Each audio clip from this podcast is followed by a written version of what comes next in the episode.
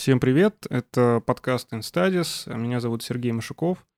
Со мной сегодня Митя Жакаревич. А, мы будем говорить про социологию профессии Андрея Эббота и его статью про связанные экологии.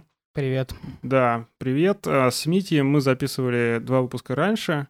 Первый был про венчурный капитализм и историческую социологию через э, перспективу диссертационного проекта а, Мити, по которому, собственно, недавно получил степень PhD в Лондонской школе экономики.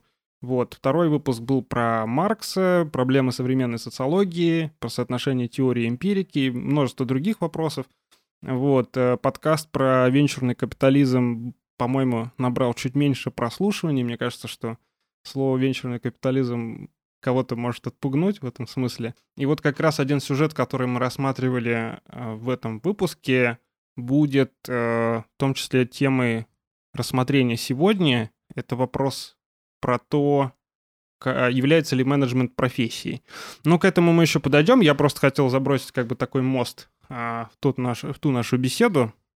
Собственно говоря, сегодня мы решили поговорить про статью «Связанная экология» Эндрю Эббота. Я кратко сейчас представлю план нашей беседы. Вот, и э, скажу два слова про формат.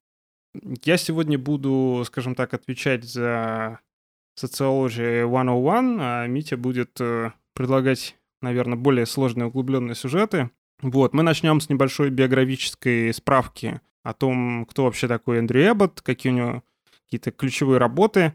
А затем перейдем к тому, что из себя представляет его теоретический проект социологии профессий. А, разберем два кейса как раз с э, менеджментом э, как профессии и с э, социологией как профессией почему в некотором смысле, да, через призму вот этой Чикагской школы социологии и профессии это, ну, как бы не состоявшаяся профессия или не до конца сформировавшейся профессии. Вот, и потом, если, а, точнее, не если, а точно мы коснемся а, структуры текста, а, как бы разберем, ну, какие-то основные его аргументы и вообще поговорим о том, что из себя представляет экологический подход.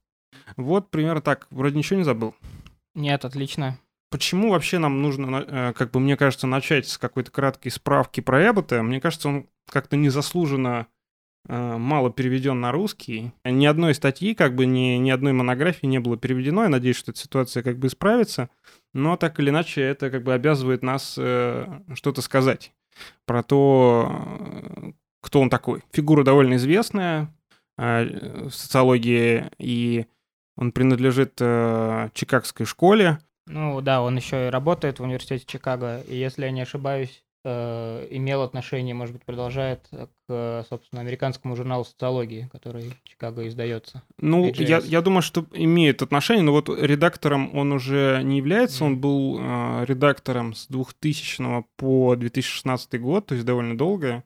Это, ну, в общем-то, он написал целую книгу про JS. Mm-hmm. Вот, но если начать немножечко раньше, ну, во-первых, нужно, наверное, сказать, да, что Эндрю Эббот известен как, прежде всего, как социолог профессии, как э, теоретик методологии, у него есть книжка Caves of Disciplines, как историк академических дисциплин.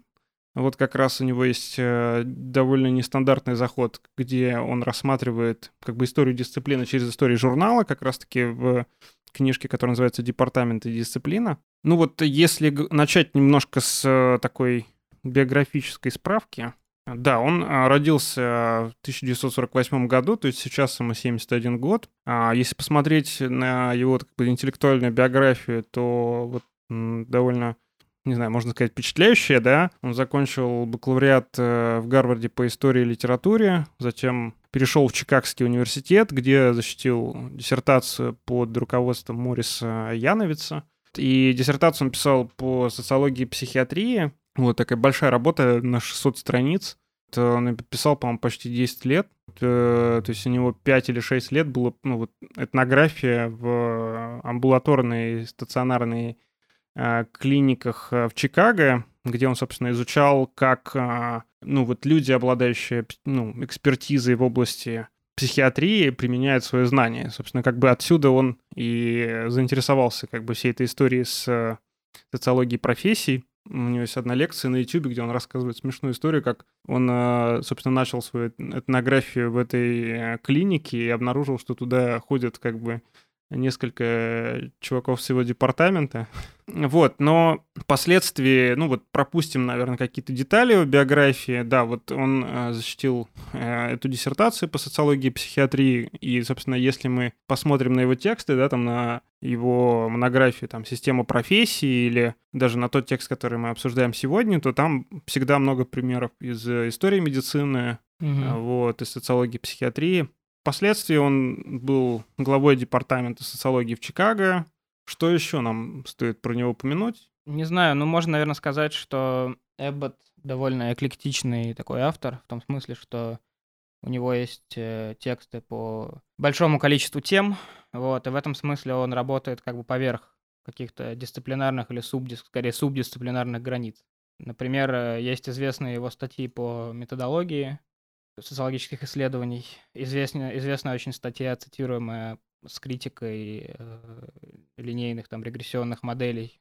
То есть он такой как бы универсал некий. Бывает так, что мы, во всяком случае, когда мы говорим о каких-то представителях э, такой европейской традиции социологической, да, там очень силен элемент э, авторского высказывания. Да, мы знаем, что там, вопреки, может быть, каким-то тенденциям последних лет, что поле и габитус — это как бы концепты, на которых стоит просто автограф Бурдье.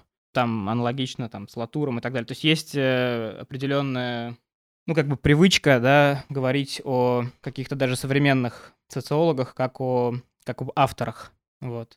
Авторах, которые как бы создали какие-то очень узнаваемые теоретические аргументы или даже целые направления. В какой-то степени, наверное, это, это тоже как бы предмет какого-то социологического анализа, можно было бы, наверное, да, построить социологию авторствования в социологической теории. Но очевидно, что особенности традиции интеллектуальной, особенности какие-то институциональные, наверное, к этому отчасти предрасполагают. То есть это нельзя назвать просто привычкой мышления. Но вот э, в то же время есть исключения. Вот Эббот — это явное исключение, потому что хотя есть как бы аргумент, который очень четко ассоциируется с его именем, представленный в книге «Система профессий». В то же время он как бы сделал очень много всего, Э, написал о большом количестве разных вещей. Вот. И в этом смысле он как бы выбивается из вот этой модели автор теории.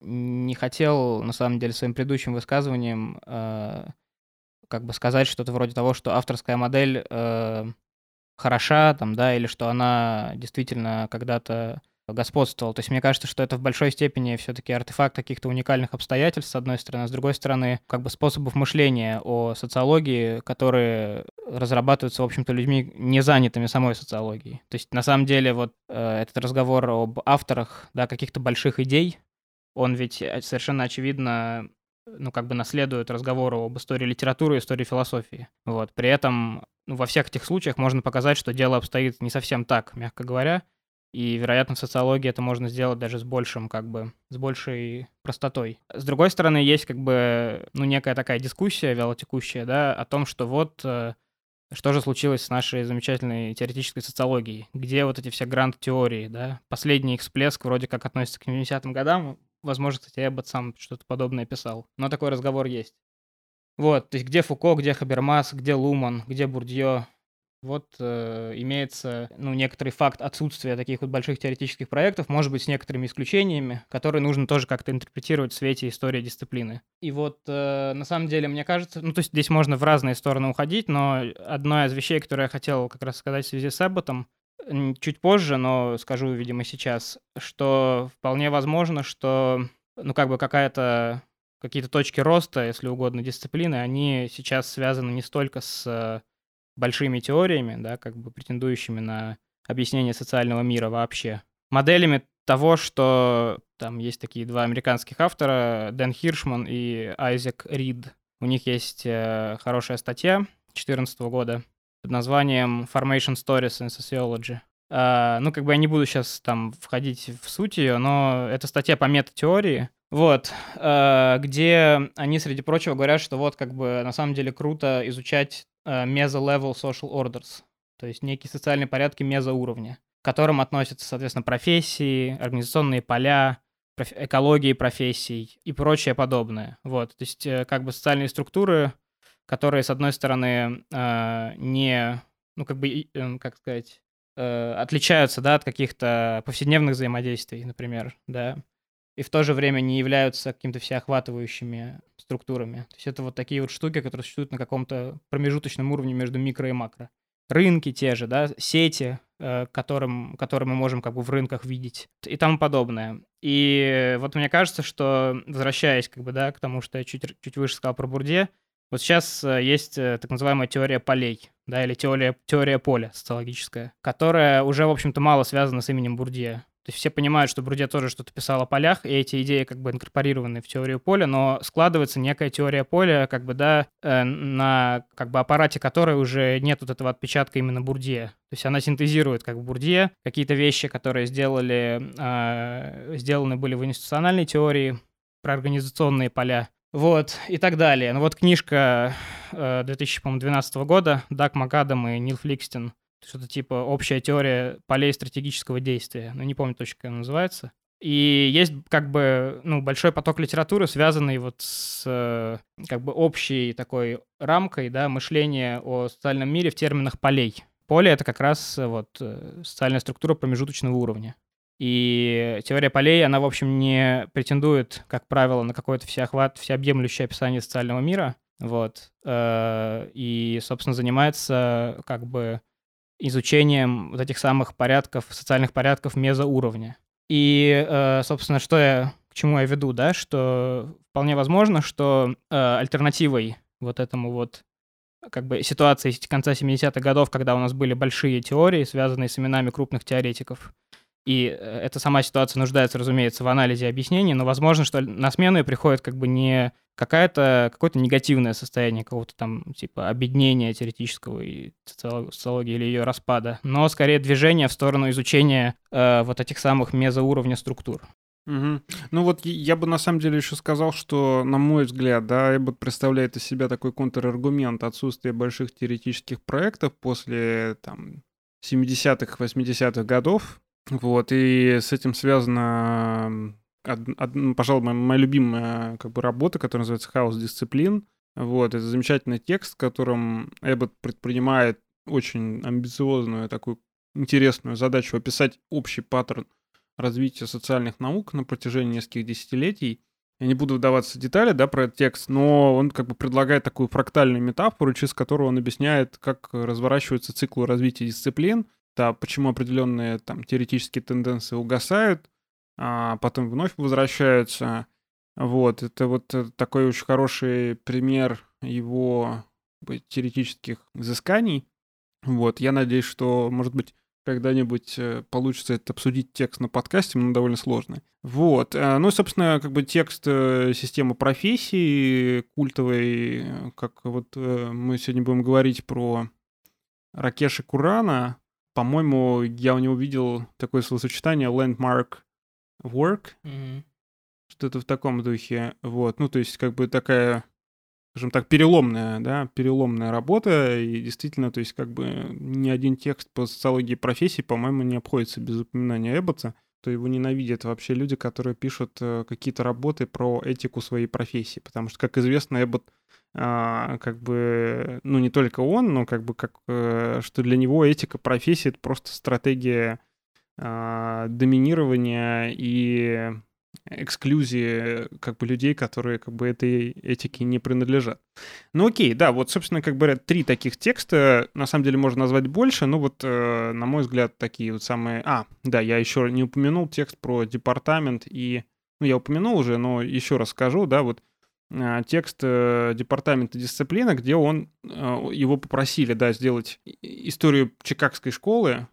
Вот, он зашел через э, историю журнала, и он как бы через историю журнала American Journal of Sociology а, пытается понять, что, собственно, стало дисциплиной. То есть там как бы он пишет о том, как изменился характер поиска авторов, да, они же вначале как бы действовали по сетевому принципу, Потом JS а, стал действовать э, как э, открытая, э, ну, по открытой рыночной системе, когда каждый может как бы прислать свой текст и на конкурентных основаниях через, ну, через двойное слепое лицензирование получить, ну, там, фидбэк ну, и, ну как бы, и, и в конечном счете, как бы, ну, опубликоваться в этом журнале. Вот, ну, он, собственно, пишет о том, как э, характер статей, как э, методология, как э, жанровые формы статьи менялись. Вот, ну тоже это очень интересная работа, как бы здесь подробно останавливаться на нее уже не будем.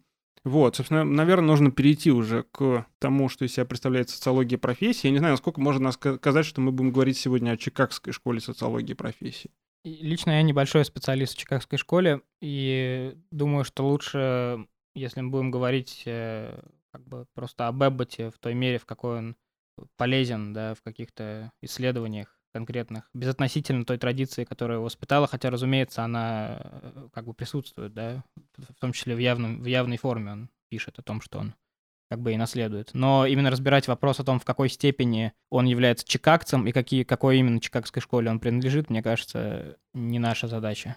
Ну да, окей. Мы сегодня будем говорить э, про статью, которая называется Linked Ecologies, States and Universities as Environments for Professions — вот, а, то есть связанные экологии государства и университеты как а, среды для профессий, для обитания профессий. Ну, как-то так, да, можно это перевести. Вот, эта статья посвящена социологии профессий и развивает экологический подход в отношении того, как эволюционируют профессии. Как я уже сказал, она была опубликована в 2005 году, то есть уже после того, как Эббот написал свою работу про систему профессий, и вот как раз, мне кажется, здесь нужно сделать вообще заход а, о том, что из себя представляет профессия с точки зрения Эббота и вообще вот этого подхода к профессиям, да. Я бы, наверное, отметил первый момент, что, может быть, ты со мной не согласишься здесь, но я бы сказал, что это как бы, как бы абсолютно анти, антиэссенциальный взгляд на профессию. То есть вот как бы нет никакого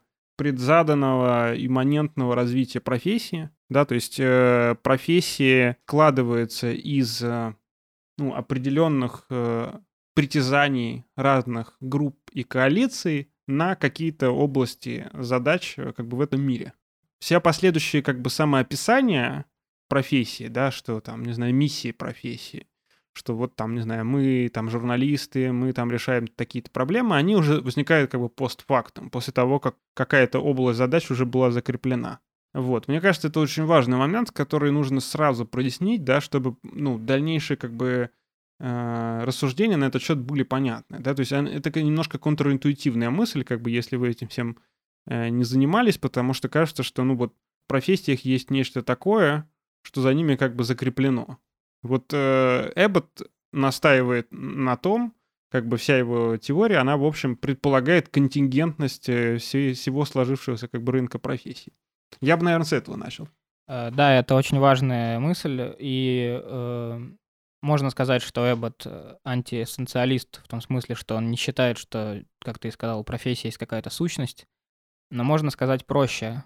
Профессия — это переменная. То есть является ли некоторая область деятельности профессией, это как бы не вопрос э, того, что она из себя представляет, да, содержательном, в содержательном отношении. А это вопрос ее истории в конечном счете, контингентной истории. То есть грубо говоря, э, ну, как я и сказал, это переменное, да, это, это не нечто, что раз навсегда дано, да, это может измениться. То есть какие-то области деятельности могут при определенных обстоятельствах стать профессиями и могут перестать быть таковыми тоже. То есть это работает в обе стороны.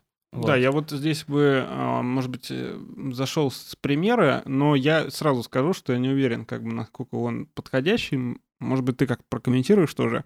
Вот мне кажется, интересный такой относительно свежий кейс связан с журналистикой. Да, вот э, было много разговоров, сейчас они, слава богу, потухли, про то, что журналистика умерла после того, как появились блогеры, журналистика умерла после того, как появился там, не знаю, какие-то сервисы вроде YouTube, когда люди смогли как бы привлекать какую-то аудиторию каким-то событиям, а, а, как бы сами без э, помощи каких-то медиаорганизаций.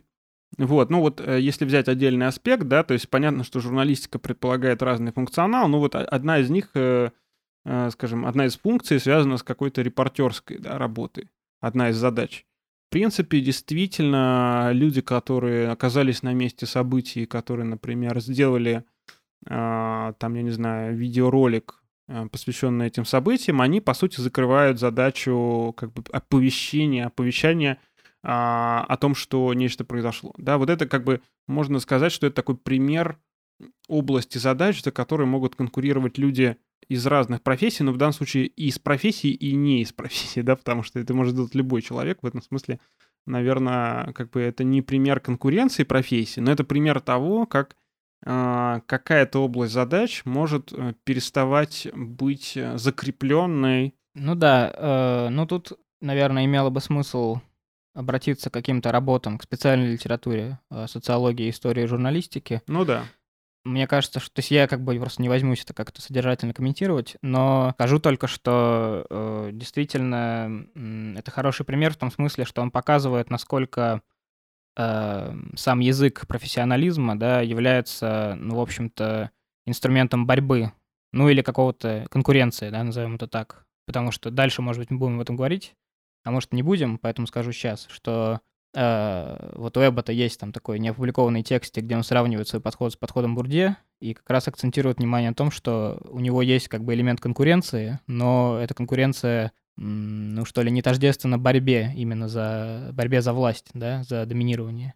То есть э, профессии, да, у Эббота, то есть профессии, они конкурируют, но они не обязательно противостоят друг другу при этом. Ну да, то есть как бы когда сравнивают вот экологический подход э, Эббота с э, Бурдье, я вот как раз видел, что обращает внимание на то, что ну, подход Эббота предполагает большую контингентность. Неожиданно какая-то группа, которая, может быть, была слабее, может сделать несколько удачных ходов, когда мы позже объясним, а, что в данном случае как бы объясняет нам экологический подход.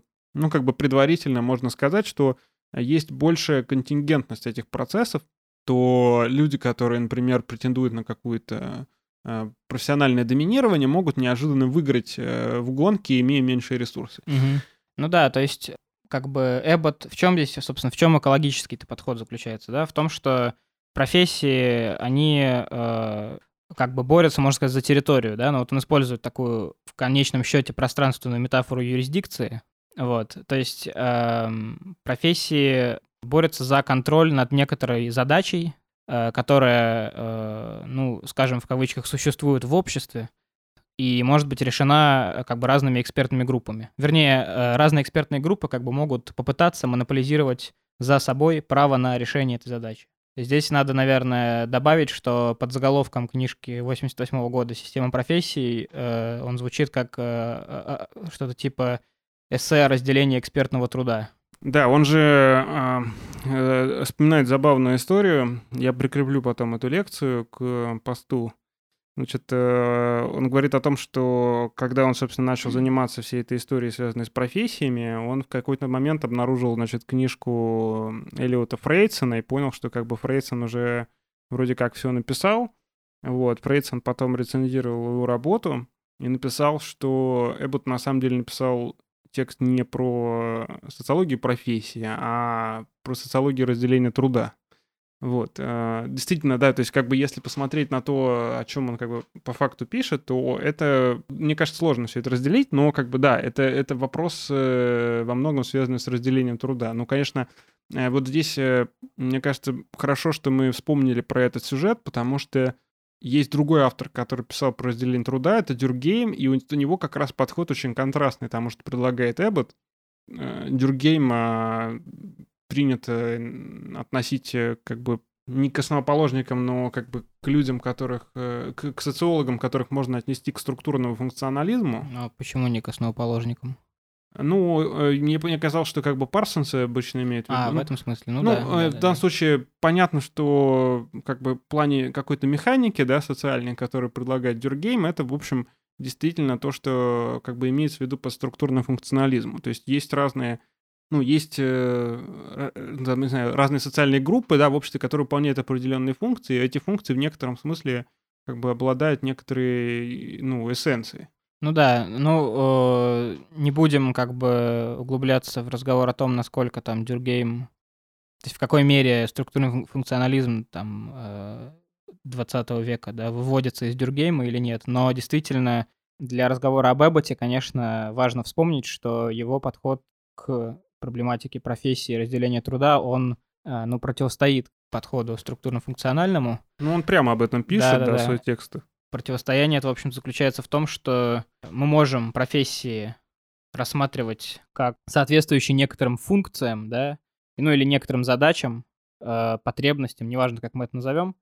Вот. Э, при этом сами эти функции, задачи, потребности будут определены экзогенно, то есть как бы заданы некоторым внешним образом по отношению к системе профессий. Вот просто нужно людей лечить, и в ответ на эту как бы потребность формируется профессия врачей, ну и так далее. Собственно говоря, социология так возникает, потому что если, ну, с, ну, как бы с дюргеймовских позиций, да, есть как бы область социальных фактов, которые существуют, ну, онтологически, да, и нужна соответствующая дисциплина, чтобы их объяснять, да, то есть как бы подход, э, который предлагает Эббот, в данном случае, ну, как бы расходится с этим взглядом, да, потому что социология просто претендует на область э, объяснения, да, каких-то задач интеллектуального характера, но вовсе не факт, что она, значит, здесь э, с этим, с этим справляется лучше, чем, например, другие дисциплины. Ну, я на самом деле не вполне согласен с этим сравнением, потому что я бы все-таки различал э, как бы дюргеймовский ход, э, направленный на обоснование социологии, как какого-то самостоятельного интеллектуального предприятия, и вот с такой функционалистской логикой, которой некие, ну там, профессиональные группы, да, отвечают решению каких-то задач, э, вроде как объективно существующих. Ну, хотя какое-то сходство, наверное, здесь есть. Ну, просто одно дело объяснять там социальное социальным и вообще э, выводить необходимость некоторого, э, ну, некоторой науки, да, дисциплины с тем, чтобы э, просто познавать какой-то срез реальности, да. И другое дело, то есть профессия имеет дело с некоторыми более практическими потребностями, вот как бы куда я пытаюсь подойти. Но действительно в, ну, то есть проблема с таким функционалистским подходом Э, который, кстати, естественно, гораздо шире, чем структурный функционализм, понимаемый в узком смысле. Хотя э, до эбботовская социология профессии, ну тут социологи профессии, может быть, поправят, но она находилась под большим влиянием именно, именно Парсонса, да, и его как бы размышлений, в частности, о медицинской профессии. Вот это, кстати, очень важный момент. Вот, э, может быть, ты мог бы сказать буквально два слова о том, ну, вот, чтобы мы представили какой-то Э, альтернативный подход социологии профессии, вот такой структурно-функциональный. Ну да, но я как бы буду очень примитивно это излагать, и, может быть, не соответствии, вне соответствия букве, как бы, да. Но, в общем, идея примерно такая, что есть э, какой-то набор функций, да, у общественного организма, социального организма, которые, э, ну или набор потребностей, да. По сути, это, в общем, взаимно переводимые такие языки вот, которые должны быть как-то удовлетворены. И э, потребности, да, функции должны быть каким-то образом отправлены. Для закрытия вот этих функций или потребностей э, существуют те или иные профессиональные группы. И э, их... Э, это на самом деле проблематика, она прямым образом связана с проблематикой разделения труда, опять же, и на самом деле с проблематикой профессиональной иерархии тоже. Вот. То есть все как бы... В общем, это все очень близкие такие вещи, которые можно охватить в рамках единого такого функционалистского рассуждения. Ну, потому что мы можем сказать, что там определенные функции, да, они как бы более важны для воспроизводства системы, и, следовательно, профессии, которые их отправляют, они как бы, допустим, имеют более высокие доходы или социальный престиж, или какую-то комбинацию этих двух, ну, престижа и там денег. Э, есть э, классическая статья о неравенстве, э, Дэвиса и Мура. Ну вот, я сейчас боюсь сделать какую-то тупую ошибку, но, по-моему, это именно их статья, вот. Угу, ну, я прикреплю так или иначе на этот раз тексты. Где очень похожая логика как бы используется. Вот. Ну, как бы основная идея в чем, что э, вот это вот основ... как бы, да, некоторая структура, на которой формируются профессии, то есть структура вот этих функций, Э, она задается экзогенно. Профессии просто заполняют какие-то вот как бы, ну, заполняют собой как бы какие-то пространства, да, где обязательно кто-то должен удовлетворять ту или иную потребность или отправлять ту или иную функцию. Вот, и эм, в этом смысле сам предмет социологии профессий, он в конечном счете упирается на что-то вообще внешнее по отношению к этим профессиям. А Эббот как бы показывает, что э, на самом деле вот эти самые задачи, да, э, которые профессии решают, э, это, это экспертные задачи. Э, но в то же время определение этих задач, оно является предметом некоторой конкуренции, некоторой борьбы, э, некоторого взаимодействия внутри мира профессий, внутри системы профессий. То есть и экспертность, и границы этих задач, и то, как они определяются, они сдаются в конечном счете эндогенно. Вот. Э, есть, конечно, э, вот в частности в статье, которую мы как бы потихоньку уже начинаем обсуждать про связанные экологии, он там оговаривается, что как бы задачи, которыми занимаются профессии, изначально э, тоже существуют в какой-то допрофессиональной форме, да, то есть вот есть некая Э, ну, допустим, задача там что-то делать с алкоголиками, да, когда появляется, когда какая-то из существующих профессий пытается эту задачу монополизировать, э, происходит переопределение этой задачи. То есть речь не просто о том, что там вот алкоголики там как бы плохо влияют на общественное здоровье, каким-то образом нарушают общественный порядок. Неважно. В общем, то есть как бы задача, некая, может быть, административная задача, да, о том, что вот есть какие-то праздно шатающиеся алкоголики, она становится задачей медицинской, когда становится ясно, что они э, каким-то образом влияют на общественное здоровье. Вот. Но э, до того, как этот перевод произведен, проблема алкоголиков, она как бы все равно существует. Вот. Э, и это вот то, что называют аренами. Может быть, к этому подойдем. Ну да, мы сейчас, наверное, я просто хотел еще внести э, вот буквально одно замечание к тому, что ты сказал, дополнение. Собственно говоря, Эббот же пишет, я не помню, если это в связанных экологиях, но в системе профессий он пишет, что есть э, как бы профессии, которые впитывают, ну, для него профессия должна впитывать какое-то абстрактное знание. И это вот возможность абстракции внутри профессиональной группы, она позволяет ей выживать вообще, быть э, конкурентной в этой системе профессии. Потому что абстракция, она что позволяет? Она позволяет формулировать и переопределять задачи. Да, то есть, по сути, есть э, там области занятий, которые хуже с этим справляются. То есть он там, по-моему, пишет автомеханику. В качестве примера которая, в общем, не обладает достаточной как бы маневром для такого рода абстрагирования, и, соответственно, она, ну, например, не может или может делать это хуже, в данном случае, ну, как бы, наверное, чуть спорно, но как бы чем больше способность к абстракции, к пере переопределению своих задач, хотя, опять же, тоже вот я сейчас закладываю какое-то эссенциальное свойство, да, здесь,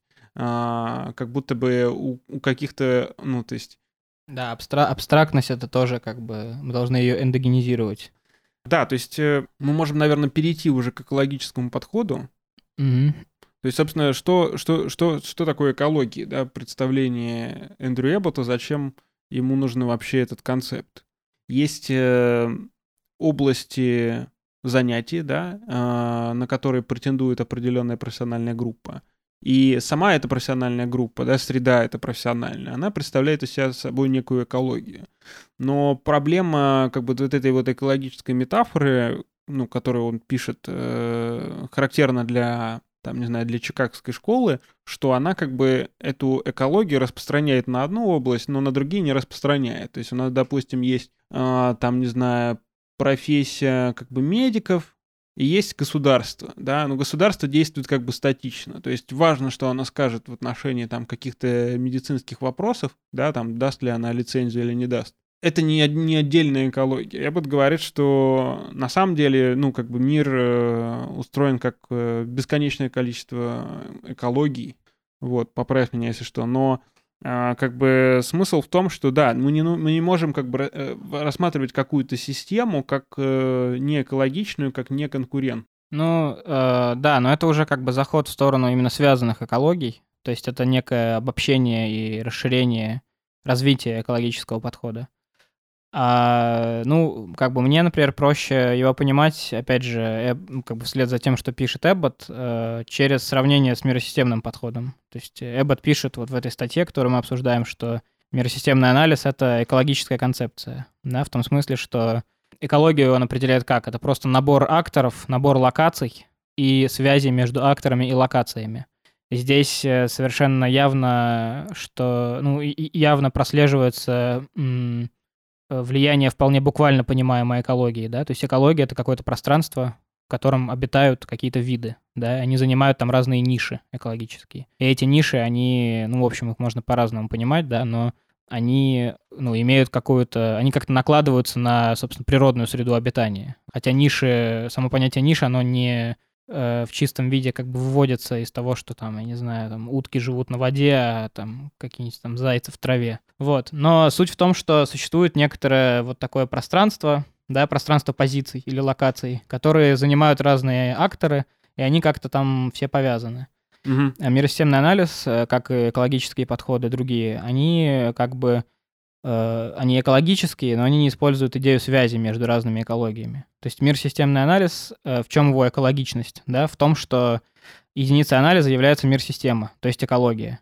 То есть набор позиций, ядро, периферия, полупериферия, которые занимают разные акторы, страны. Ну, условно говоря, страны, потому что не на всем протяжении истории мира системы можем говорить о странах в современном смысле. Но какие-то там как бы образования политические да, возникают. И в рамках вот этой структуры э, локаций да, происходит как, какая, какое-то движение, какое-то взаимодействие. Меняются эти самые экологические ниши. Какие-то страны, когда они становятся странами, да, в смысле как бы государств территориальных, современных, наращивают э, там индустриальную мощь и вытаскивают себя как Мюнхгаузен из болота, да, из, полупериф... из периферии на полупериферию, там, или, ну и так далее. То есть идея в чем, да, экологический, экологический здесь аргумент, его как бы отличие в том, что чтобы что-то объяснить, происходящее в миросистеме, да, траекторию каких-то стран, экономическую их историю, да, или политическую их историю, или войны, или ну, там, промышленные революции и прочее, неважно, в зависимости от того, что именно нас интересует, да, в пределах как бы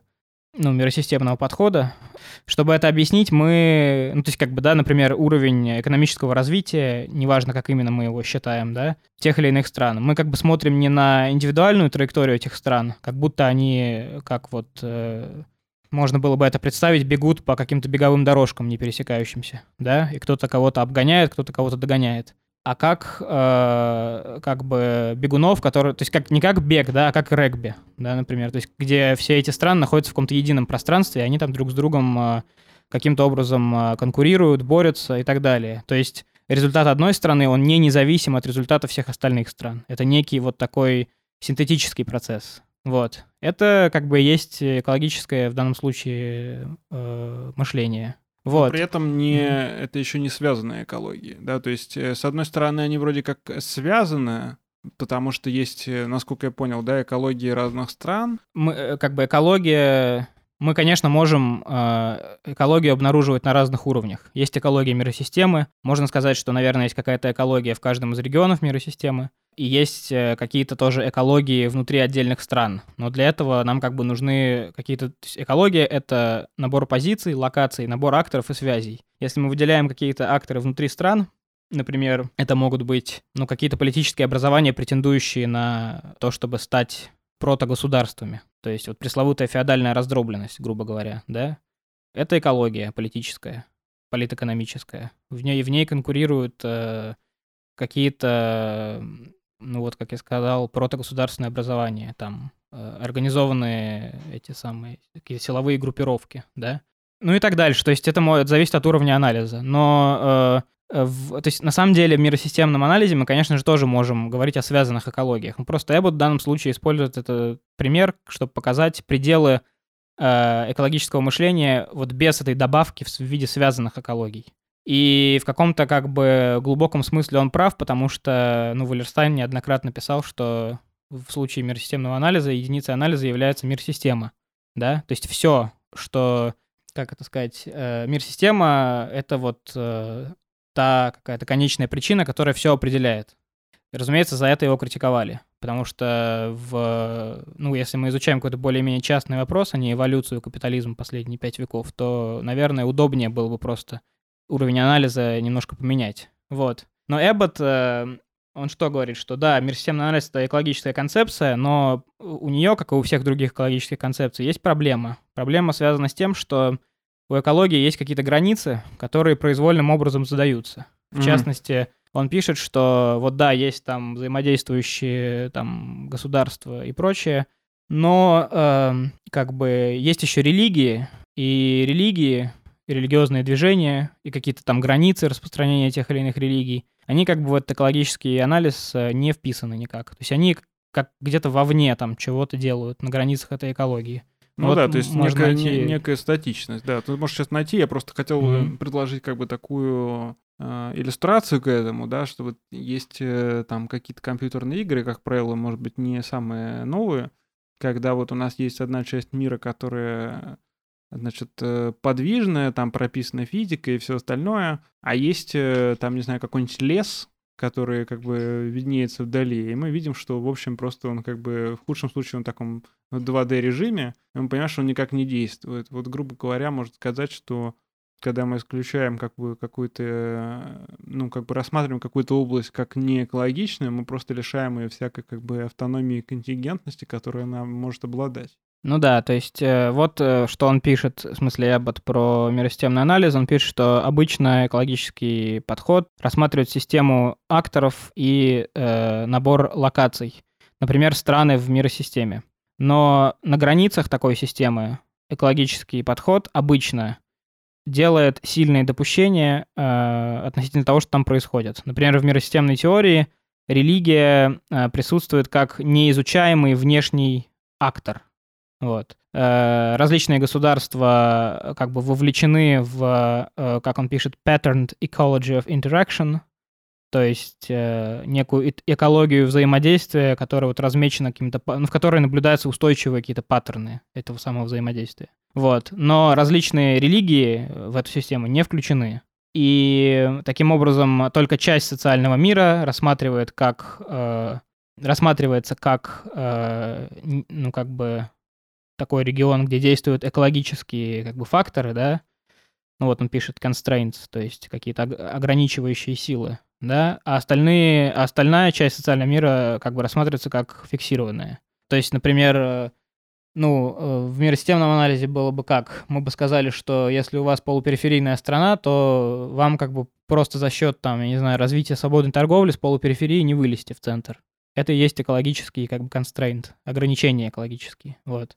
Потому что центр уже занят, ядро, то бишь. При этом как бы все вот это вот э, попытки, да, вылезти в центр с полупериферии, они никак не связаны с религиями, которые рассматриваются как некий зафиксированный внешний фактор. Но, в, в принципе, могли бы, да, потому что, допустим, там э, возьмем как бы вульгарное прочтение протестантской этики, да, в таком случае оказывается, что как бы независимо от того, какое у вас э, положение в миросистеме, если есть протестантская этика, то можно как бы экономическое развитие поднять, грубо говоря. Да, вот есть э, в данном случае образуется как бы протестант, ну как бы мы видим подвижность вот этой вот как бы религиозной системы, которая оказывается не ну, как бы не статичные.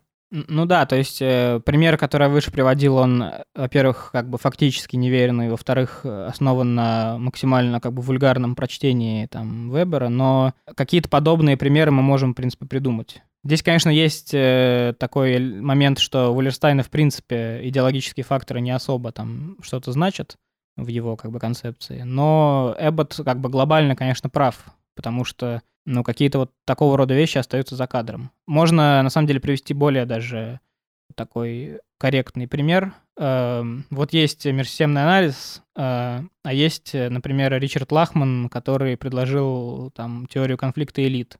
Вот конфликт элит, то есть как бы какие-то расколы внутри правящих классов, э, то есть каковые, соответственно, сами оказываются некими сложными экологиями, да, в которых борются там или конкурируют за ресурсы разные группы.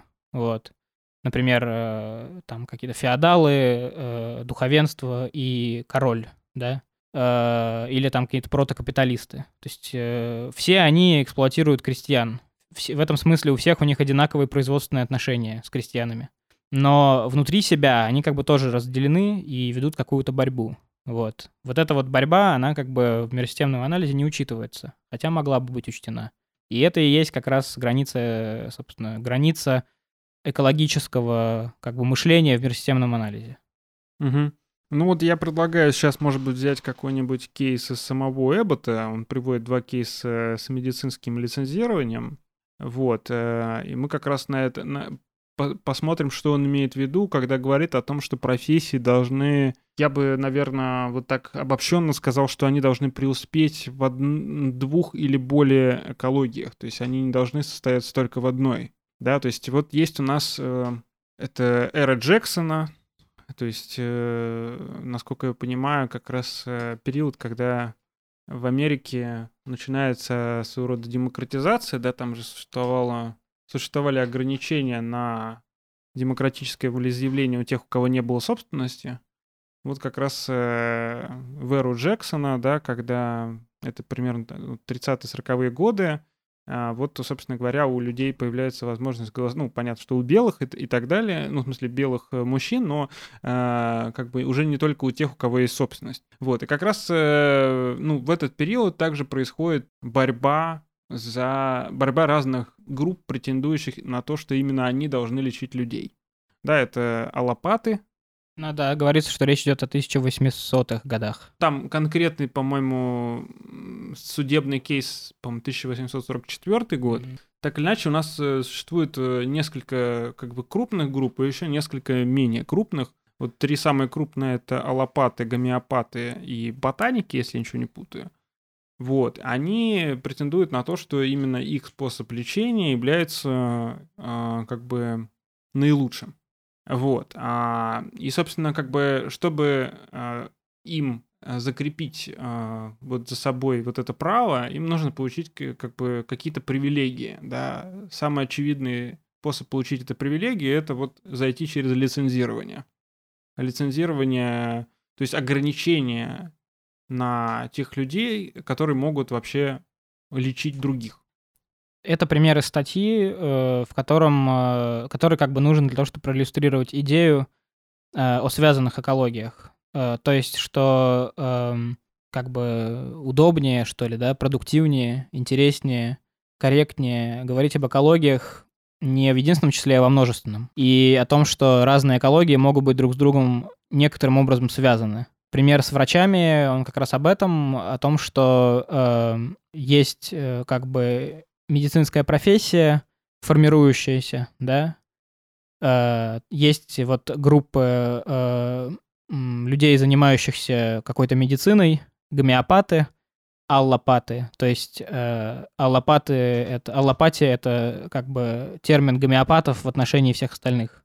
Mm-hmm. Вот, то есть просто врачи, как грубо говоря, ну, э, или что-то подобное, как бы люди, которые занимаются чем-то более-менее похожим на современную медицину. Ну, то есть, скажем, которые не гомеопаты. Да, еще были чуваки, которые лечили травами, вот, и они как раз были заинтересованы в том, чтобы никакого лицензирования не было, потому что, как бы, ну, в регионах, э, ну, не в урбанистических частях Америки, э, лечили в основном э, всякими травяными штуками, вот, и они как раз э, были заинтересованы в отсутствии какой-либо лицензии.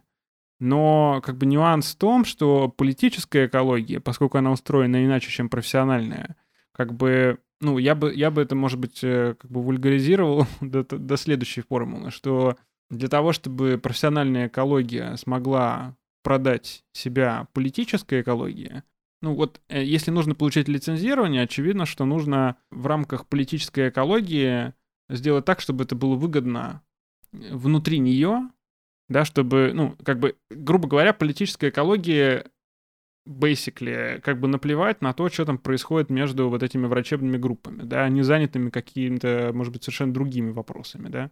На тот момент не представляет настолько актуальной задачи, да. Там есть дискуссия в этот момент про рабство и куча всяких других вопросов. То есть каким-то образом профессиональная экология вот этих вот соперничающих, э, соперничающих а, медицинских групп а, должна убедить в том, что как бы этот, эта проблема вообще составляет для политической экологии какую-то важную задачу. Ну, наверное, не стоит здесь все-таки говорить про как бы вообще использовать язык какой-то необходимости или долженствования, но действительно, ну, как бы Эббот предлагает мыслить социальный мир как какой-то набор экологий. Экология, как мы уже говорили, это набор акторов, набор локаций, набор связей. Однако сами эти экологии тоже могут быть связанными или могут как бы вступать в какую-то связь. Например, возьмем э, вот экологию этих самых там медицинских каких-то практиков, да, мы их еще не можем назвать профессией, и политическую экологию.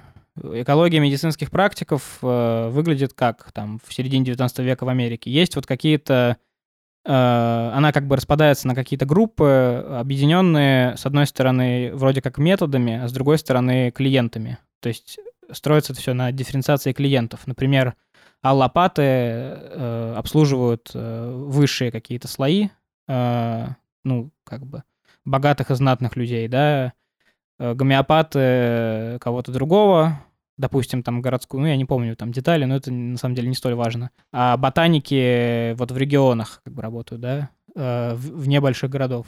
Но, э, то есть, на самом деле, они даже не особо-то и конкурируют, да, потому что у них разные как бы клиентские базы. Одновременно с этим существует какая-то политическая экология. Причем случаи как бы Америки 19 века, ну, имеют определенные особенности, да, связанные с тем, что э, на самом деле там идет формирование, процесс формирования государства, state formation.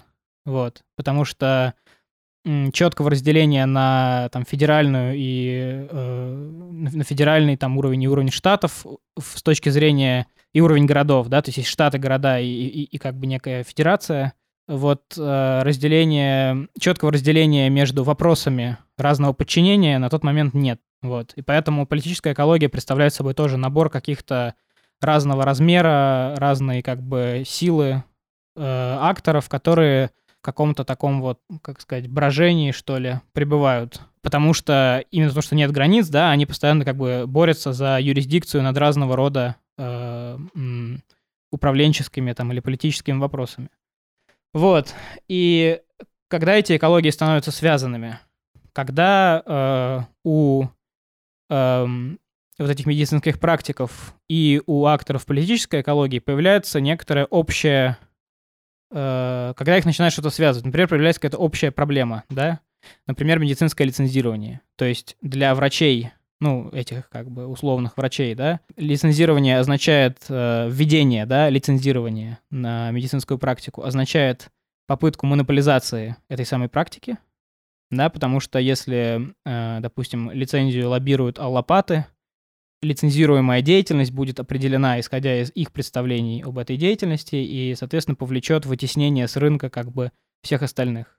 Для политиков, то есть для тех, кто будет вводить это лицензирование на уровне города, штата или всей страны, например, да, оно тоже, э, возможно, будет решать какую-то проблему. Например, определенные ведомства, созданные для лицензирования врачей, получат э, ресурсы на свою деятельность и э, возможности э, как бы э, оказывать влияние на какие-то другие процессы. Вот. Ну, то есть э, здесь на самом деле все достаточно... То есть это можно все достаточно как бы понятно и просто описать, да, как э, ситуацию, в которой имеет место некое взаимовыгодное сотрудничество. Вот. Но именно вот э, с, с рядом оговорок, да, то есть взаимовыгодное не в том смысле, что кто-то с кем-то договаривается специально, да, а в том смысле, что существует э, такая вот как бы штука лицензирования, которая играет на руку одновременно двум э, как бы акторам в, в двух разных экологиях, и тем самым их связывает. Да, ну вот здесь как раз, э, может быть, э, релевантно будет упомянуть э, конкретный пример, который приводит Эббот. Если кому интересно взглянуть непосредственно текст, это 259-260 страница. Вот, собственно говоря, 44 год, и а, поднимается вопрос на уровне законодательства Нью-Йорка о том, нужно ли вводить медицинское лицензирование. А, Эббот пишет о том, что вот как раз претензии а, ну, эмпирической ну, скажем так, медицинских практиков, которые, ну, по, по большей части, если представляли группу ботаников, они э, как бы были заинтересованы в том, чтобы медицинское лицензирование не было введено. Вот. И дальше он приводит интересный аргумент, а, почему так вышло, что их позиция а, ну, оказалась э, позицией победителей. А, потому что он замечает, что э, позиция антилицензирования, да, против лицензирования, она предоставила демократическим радикалам хороший ресурс для того, чтобы заявить о, ну, заявить о ряде как бы а, таких больше идеологических вопросов, да, про свободу, про конкуренцию, про, значит, э, разум такого среднего человека, average man, за, ну, как бы в пользу того, что как бы лицензирование вводить не нужно, да, то есть вот эта вот а, медицинская ну, вот борьба, она Э, в рамках политической экологии она предоставила вот этот вот ресурс в виде аргументов. А, ну да, то есть э, это вот пример э, связки между двумя экологиями. Если чуть более конкретно, то речь идет про то, что э, в 1843 году ну, мы говорим про штат Нью-Йорка, легислатуру штата Нью-Йорк. Вот, и в 1843 году, значит, поступает огромное количество запросов на то, чтобы отменить все штрафы за э, неавторизованное лечение. Вот. То есть за э, практику медицинскую не, э, не по лицензии. Вот. И в 1944 году начинается обсуждение этого вопроса в легислатуре. И э, там, э, значит, Эббот пишет, что действительно э, как бы побеждает, ну, короче говоря, э, штрафы отменяются, вот, э, голосованием 61 против, 61 голос против 40. И что э, эти голоса распределились э, в соответствии с э, регионами, да, что за э, сохранение штрафов э, выступали представители, собственно, Нью-Йорка и каких-то там городских регионах, где были большие Э, где, где, где было много практикующих врачей лицензируемых, да, а против выступали, соответственно, представители сельской местности, э, где большинством, э, где как бы лечением занимались эти самые ботаники, да, не имеющие никакой лицензии. Но дальше он говорит что? Что это вообще не то, что обсуждалось как бы в дебатах. А что обсуждалось в дебатах? В дебатах обсуждались э, как бы, обсуждались, ну, можно сказать, ценности, да? Демократия, свобода, э, наука, и так далее. То есть они велись на языке, да, вот демократия, свобода, равенство и наука. Они велись на вот таком языке. Это, эта дискуссия шла. Вот. И действительно, он пишет, что, э, по сути, вот эта вот медицинская как бы проблема, она дала э, э, политикам возможность э, взаимной какой-то риторической атаки. Вот она, э, то есть медицинский вопрос, который не был для них релевантен, он открыл какие-то возможности внутри именно политической борьбы. Вот. Например, позволив э, там этим самым радикалам что-то сказать в адрес своих оппонентов. И вот он дает там две, две цитаты. Первая цитата звучит так. «Ваш комитет еще должен понять, что наука профессия с долгой историей могут сильно пострадать от э, открытой и честной конкуренции и от страха э, перед ошибками и куакеры, ну, каким-то, видимо, кустарным таким вот э, подходом, да, к медицине. Uh, ну и так далее. То есть, в общем... Это аргумент за лицензирование. Да, собственно. и другой аргумент, что по мере того, как, вернее, э, э, народ, э, привыкший к тому, чтобы управлять самим собой, и опираться на свой как бы разум, intelligence, ну, как бы не терпит ограничений. Ну, я так вольно перевожу с английского. Э, люди хотят не защиты, но свободы э, исследования и свободы действий. Вот. Это, соответственно, аргумент против лицензирования. Угу. В чем здесь э, какой-то интересный сюжет, да? Ну, вот он там, на самом деле, дальше пишет, что uh, there was medical action because medicine could be an occasion for political action. То есть uh, медицина стала поводом для определенной политической как бы битвы, вот. Ну и это, собственно, иллюстрация того, как могут быть связаны две экологии. И здесь важно, наверное, подчеркнуть, что эта связь не носит какого-то такого матрешечного характера, mm-hmm. да, когда, например, э, ну, как бы вот, как любят говорить э, разные на самом деле разные очень люди, но многие, что, ну, политика это просто какой-то такой дериват экономики. То есть, mm-hmm. ну, на самом деле, все, все решается вот на уровне экономики, а политика это просто какое-то отображение э, экономики. Вот здесь э, у Эббота мы видим, то есть в этом анализе, да, Э, экологии, они связаны, но при этом они остаются внешними друг по отношению к другу. Вот. И в этом смысле именно поэтому как бы и важно, что он берет конкретный сюжет, конкретную проблему медицинского лицензирования, потому что это и есть то, что связывает эти две экологии. Это не просто какое-то абстрактное да, соотношение между ну, там, группами интересов, которые существуют в обществе или в экономике, и каким-то экономическим там классовым интересам и прочее, да, которые все э, как-то отражаются в политическом процессе. А это именно... То есть в, в этом смысле экономика первична, политика вторична, да?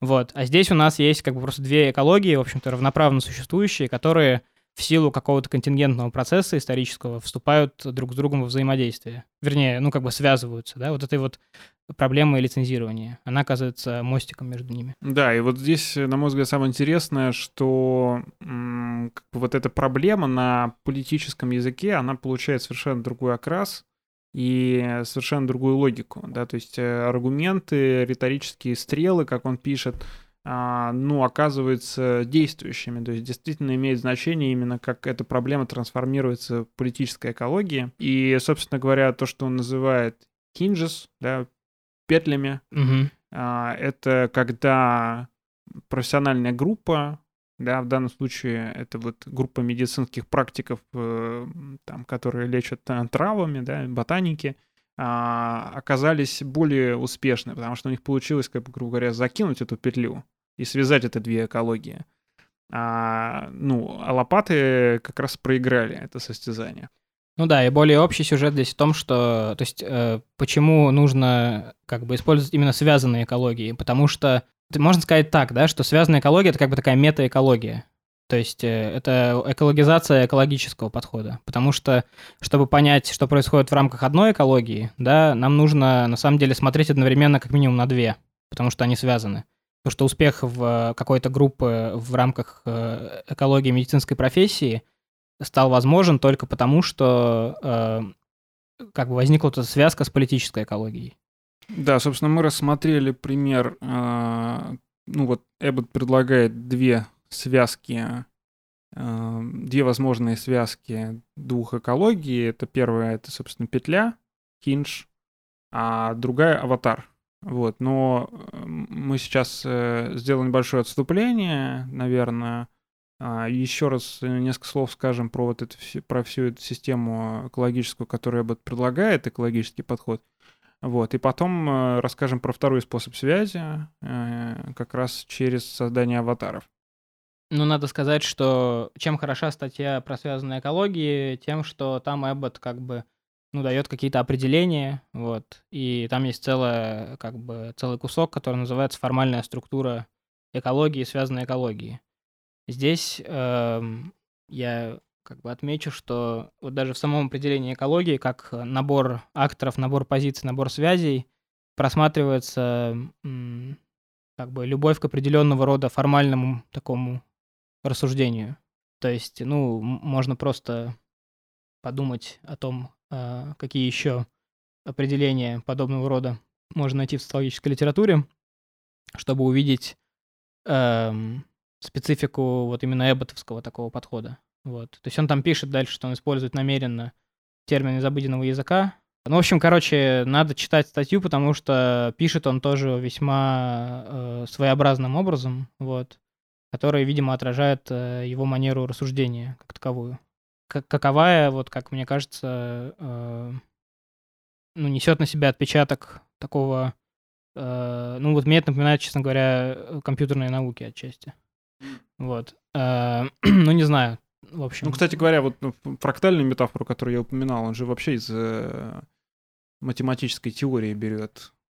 Да, то есть у него, у него большая симпатия, мне кажется, к такому заимствованию разных концептов из других дисциплин. Вот здесь он берет э, что-то из э, биологии, да. Ну, вот да, мне кажется тоже, что э, даже с Бурдье сравним. Вот э, Бурдье там э, Э, ну, у него совершенно другой стиль письма, очевидно, вот. Но э, при том, что его теория тоже можно рассматривать как э, образчик такого формального мышления в большой степени, да, оно совершенно иначе как бы работает, вот. А Эббот, ну, это как такое поверхностное сравнение, и не факт, что оно э, кого-то убеждают, но мне кажется просто, что его манера, как бы, она немножко напоминает просто программирование. Он объявляет переменную, там, как бы, вот это хинж, там, она делает то-то, движется дальше. Но mm-hmm. э, неважно, в общем, это такое отступление. Да, ну, э, вряд ли, на самом деле, это можно назвать завершенной теорией, вот эту всю штуку с э, связанными экологиями, по ряду причин, которые он там в том числе сам обозначает, потому что часть терминов действительно остаются недоопределенными. Вот с этими аренами, которые мы вспоминали, да, то есть арена — это то, что еще не стало задачей для какой-то профессии, но уже в каком-то виде существует как определенная ну, прото-задача, да, как что-то, как какая-то проблема или какая-то область применения экспертного знания, которая может стать эм, прерогативой эксклюзивной какой-то профессии. Вот.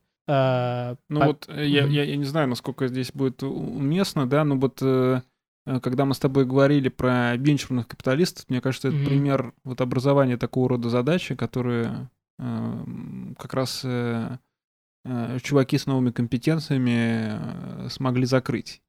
Ну да, да, это можно так рассмотреть. И действительно, ну, здесь просто в чем проблема, да? Э, не вполне ясно, э, если мы...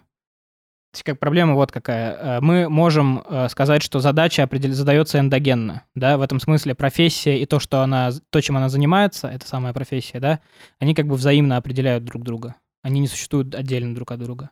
Это один из как бы аргументов, которые Эббот формулирует. Отчасти это как бы очень понятно, да, потому что потому что представ... ну вот даже если мы посмотрим на историю медицины, мы увидим там, как менялись представления о больном и здоровом и так далее, о норме и патологии, и поймем, что действительно профессия, то есть э, профессия как сообщество и как э, совокупность знаний, которые это сообщество формирует, там, поддерживает, передает и так далее, они очень существенное влияние оказывают на то, как формулируется та проблема, которую профессионалы должны решать. Вот. Э, ну вот эволюция психических болезней, там, хорошо известный сюжет, э, он, наверное, может здесь послужить некоторой иллюстрацией. Но проблема в том, что в таком случае, э, если мы говорим, что задачи немыслимы без профессии, то мы сталкиваемся с проблемой, связанной с тем, как бы, которая возникает в анализе процесса формирования профессии, да, потому что мы можем себе представить ситуацию, в которой профессии еще нет, но она как бы складывается, но чем тогда будет вот эта самая задача, на которую она, э, ну, которую профессия решает? Вот. Для этого он вводит понятие э, арены, то есть такой вот какой-то прото-задачи. То есть таск — это то, что делает профессия, а арена — это то, что еще не стало таском. Но в таком случае возникает вопрос, откуда как бы берется эта арена и как мы ее определяем, не задается ли она в таком случае тоже как бы экзогенно, как в структурном функционализме.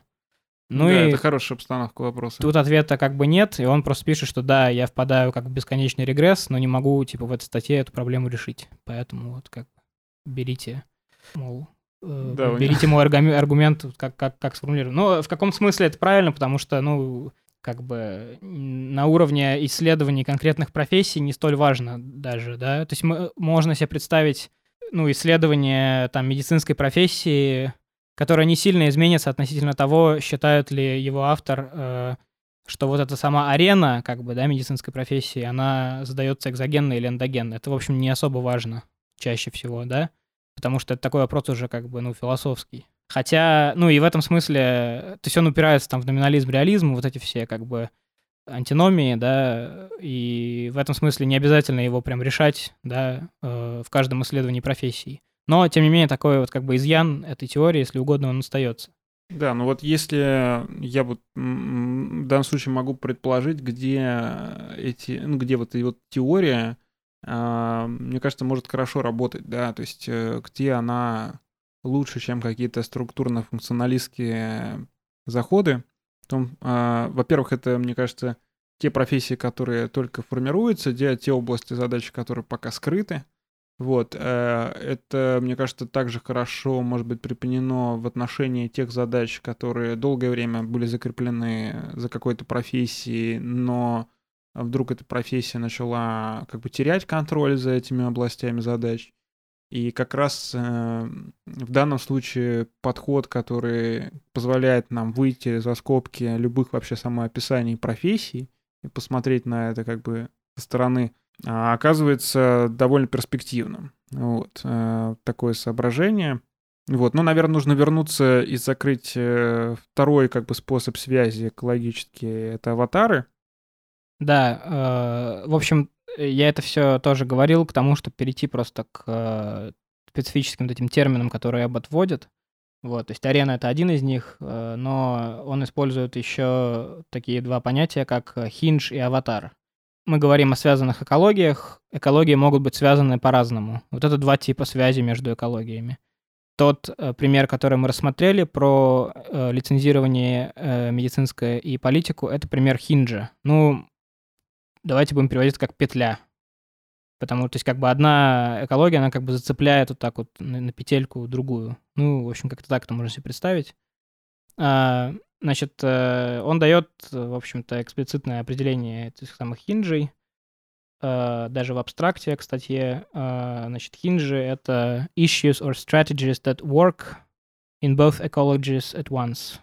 Э, то есть это, ну, я даже не знаю, на самом деле, как назвать, ну, в данном случае это issues, в смысле какие-то политические, да, там, предметы дискуссии, да, или проблемы, или стратегии, которые в кавычках работают в двух экологиях одновременно. То есть, ну, здесь, наверное, не имеет смысла давать какое-то исчерпывающее определение. Во всяком случае, ясно, что пример с медицинским лицензированием, он действительно связывает две экологии именно как петля, да, он работает в двух экологиях. Медикам он позволяет монополизировать, э, ну или сделать попытку монополизировать экспертизу, политикам он позволяет получить преимущество в политической какой-то борьбе. Вероятно, можно найти э, несколько более четкий такой, что ли, ясный пример, но до того, как я к нему перейду, я еще скажу, что вторая разновидность связи между экологиями, это то, что Эббот называют аватар. И аватар — это просто институционализированный хиндж. То есть э, э, аватарами называют попытки институционализировать в одной экологии копию или, коло- или колонию актора из другой экологии. Примерами, которые, примеры, которые приводятся в статье, они относятся уже к э, академическому миру и включают в себя, например, э, компьютерные науки. Да? То есть определенная область практики, которая появилась в университетских департаментах и стала аватаром ну, какой-то практической области в академии. Но при этом, попав в академическую экологию, она подверглась там определенным трансформациям, которые он описывает в статье. Да, то есть тут э, что важно, мне кажется, то, что в начале, да, вот появилось, э, ну, то, что сейчас как бы называется computer science, появилось в области практики, да, то есть э, задачи там решались э, различными техническими группами, да, там, э, и э, лишь впоследствии, ну, то есть, как бы здесь лучше сформулировать, то есть вначале это предполагал скорее ремесло, которому не нужно было специально учиться, а нужно было просто садиться за компьютер, тебе там, значит, помогали там люди, которые более компетентные, и ты как бы это осваивал, да, то есть не было еще представления о том, что этому нужно учиться в университете. Вот, и впоследствии это как бы вошло в начало программы бакалавров, да, и, ну, в конечном счете стало вполне популярной в области для получения PhD, да, mm-hmm. то есть э, вот этот аватар, который был создан профессиональным сообществом в, ну, нельзя, не знаю, можно сказать, создан прям, ну, как появился в мире Академии, да, по сути, стал выполнять э, роль не только как бы формирования кадров для этой области практики, но еще и начал как бы, ну, по сути, существовать самостоятельно. Угу. Да? То есть, да, появилась возможность э, э, преследовать какую-то уже академическую стратегию, да, находясь в компьютерной науке. Э, здесь э, я сейчас приведу пример просто. Э, из э, книги From Russia with Code.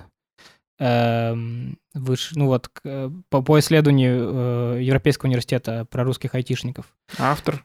Э, сборник э, под ага. редакцией Марио Биаджоли и Винсана Липине. Там, значит, Ксения Татарченко, это историк информатики, вот, она написала главу про историю информатики в Советском Союзе как бы через призму холодной войны. То есть как, как некую, как э, транснациональном, в транснациональном таком вот измерении. И она там пишет очень интересную такую штуку, что э, в Советском Союзе информатика, программирование, они э, как бы в силу там определенных обстоятельств, ну, в силу того, что это все э, как бы как это поле формировалось под влиянием э, э, кибернетики. В общем, программирование и информатика стали пониматься как математические дисциплины. Вот. И вообще программирование как э, что э, возникла как бы идея, что программирование, в принципе, имеет математическую природу. И аналогичный процесс происходил в Штатах. Но как бы вот что она показывает очень как бы там хорошо, пусть может быть и пунктирно, э, что на самом деле это совершенно неочевидная как бы вещь. То есть нам, может быть, так кажется, да, потому что мы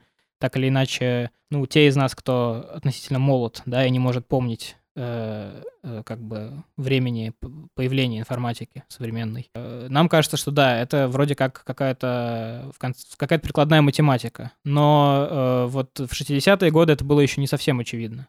По большому счету мы можем так э, как бы немного поспекулировать на эту тему, представить себе, что программирование могло бы стать э, там э, скорее инженерной какой-то специальностью. На самом деле отчасти так и вышло, да, с разработкой именно программного обеспечения. Есть, э, мы это называем software engineering. Вот. Но как бы идея в чем, что вот есть какая-то область практики, да, которая появилась как-то э, из разных источников, да, э, разных практик экспериментирования с компьютерами, разных подходов к этому экспериментированию и прочее. И как таковая, она в себе еще не несла, э, как сказать, она еще не... Ее, ее природа, вот математическая или инженерная, или еще какая-то, была, в общем-то, предметом какого-то определения, какого-то торга, можно сказать, да? Вот, то есть разные там профессии, профессиональные группы предъявляли претензии на вот эту область практики. Э, математическая природа программирования не является как бы его сущностью, да, это результат культурной истории программного обеспечения скорее, да, а не какой-то его внутренней природы. Вот что я пытался сказать.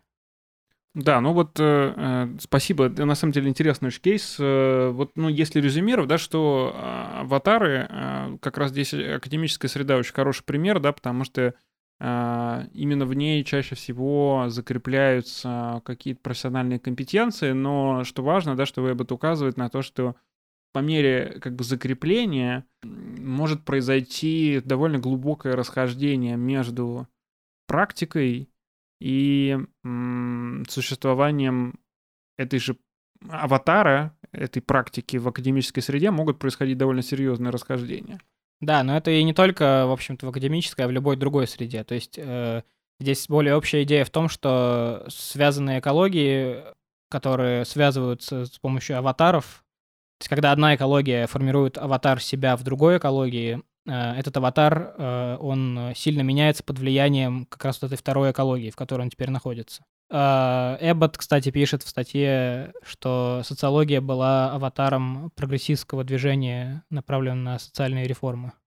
Вот, университетским аватаром, который впоследствии, как бы, опять же, да, здесь важно понимать, что одна экология как бы внедряется в другую в виде какого-то аватара, но дальше сам этот аватар, ну, а это обычно что-то конкретное, например, факультет социологии, он, э, ну, или факультеты социологии, они начинают э, как бы играть уже в академическую игру, вот, которая управляет их эволюцию в определенную сторону. В рамках этой эволюции они в какой-то момент могут оторваться, да, полностью от своих вот этих внеакадемических, ну, как бы связей, да, вот, в другой экологии. Я еще пару примеров приведу. Есть э, хорошая статья э, Марион Фуркат и Ракеша Курана, вот о котором мы будем чуть позже говорить. Э, статья про в журнале Theory and Society 2013 года про э, эволюцию бизнес-школ в Америке. Они используют как раз э, эбботовский подход с петлями и аватарами. И вот вначале они дают пример хинджей, то есть петель, вот с медицинским лицензированием. Другой пример, кроме медицинского лицензирования, они дают связанные, собственно, с технологическими артефактами.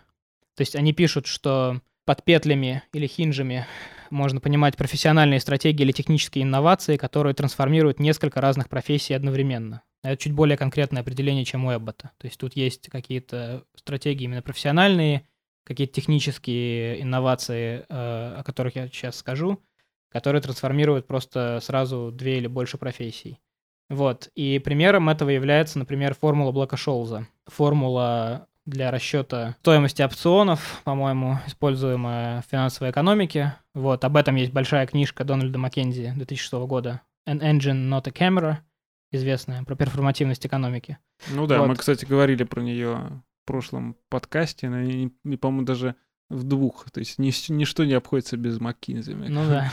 Ну вот, ну то есть как бы в чем, в каком смысле это тоже петля? В том смысле, что вот ее придумали как бы финансовые экономисты. Здесь отдельный разговор этому предшествует о том, как финансовая экономика сама по себе является аватаром там чего-то еще в академическом мире. Вот. И эта формула э, ее появление, да, и появление как бы некоторой исследовательской программы с ней связано, открыло новые, ну, новые возможности для научных исследований, в то же время новые как бы стратегии для э, финансистов, вот. Но, э, то есть она тоже связывает две экологии, да, академическую и финансовую.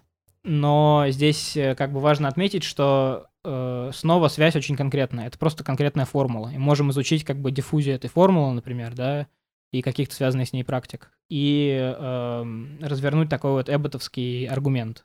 Пример аватара, который они дают, тоже хороший, это институционализация как бы прикладной такой бизнесовой экономики. То есть, собственно говоря, э, миграция как бы экономического знания в область прикладного знания, используемого в бизнесе. Другой пример, ну, отчасти, на самом деле, связанный с этим, это э, уже у Эббота исследование операций, да, то есть такая как бы тоже математическая дисциплина, появившаяся во время войны для, ну, конкретно там с целью, с целью обсчета, оптимизации как бы ресурсов там необходимых для бомбардировок, по-моему. Вот. Э, такая прикладная как бы математическая дисциплина, которая тоже как бы колонизировала вот экономику. Ну и так далее. То есть на самом деле таких примеров можно находить много.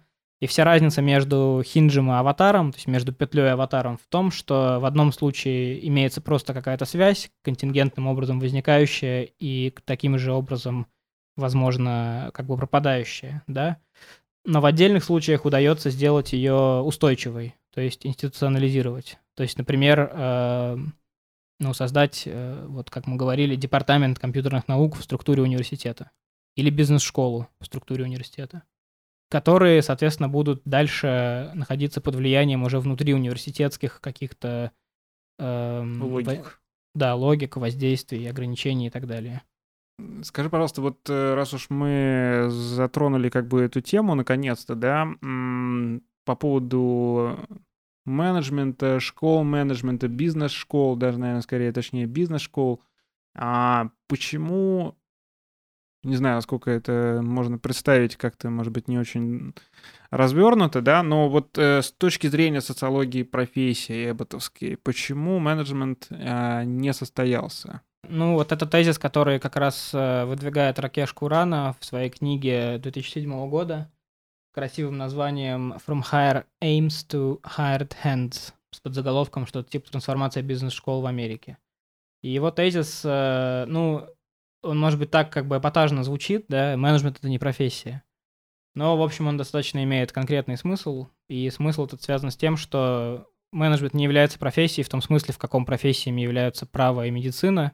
Это значит, во-первых, что э, у менеджмента нет какой-то э, явным образом четко очерченные как, как бы области применения, да, вот этой экспертизы, на которую менеджмент претендует. То есть нету какого-то региона, который он монопольным образом контролирует. Вот этой самой задачи, с одной стороны. А с другой стороны, нету этики. Ну вот э, в этом смысле, конечно, будет любопытно сравнить с социологией сейчас, но я хотел э, вот буквально два слова сказать про это. Я посмотрел фрагменты книги Курана, а у него же есть там, он пытается понять, э, как вот разные деканы а, разных э, элитных университетов, там вроде Лиги Плюща, как они пытались а, совместными усилиями сформировать какие-то там, не знаю, учебные планы или вообще какую-то логику того, что должно происходить в бизнес-школах, должно ли это быть финансовое образование или должно быть, например, э, что-то другое, да, то есть как раз один из аргументов, насколько я понял, в том, что невозможность или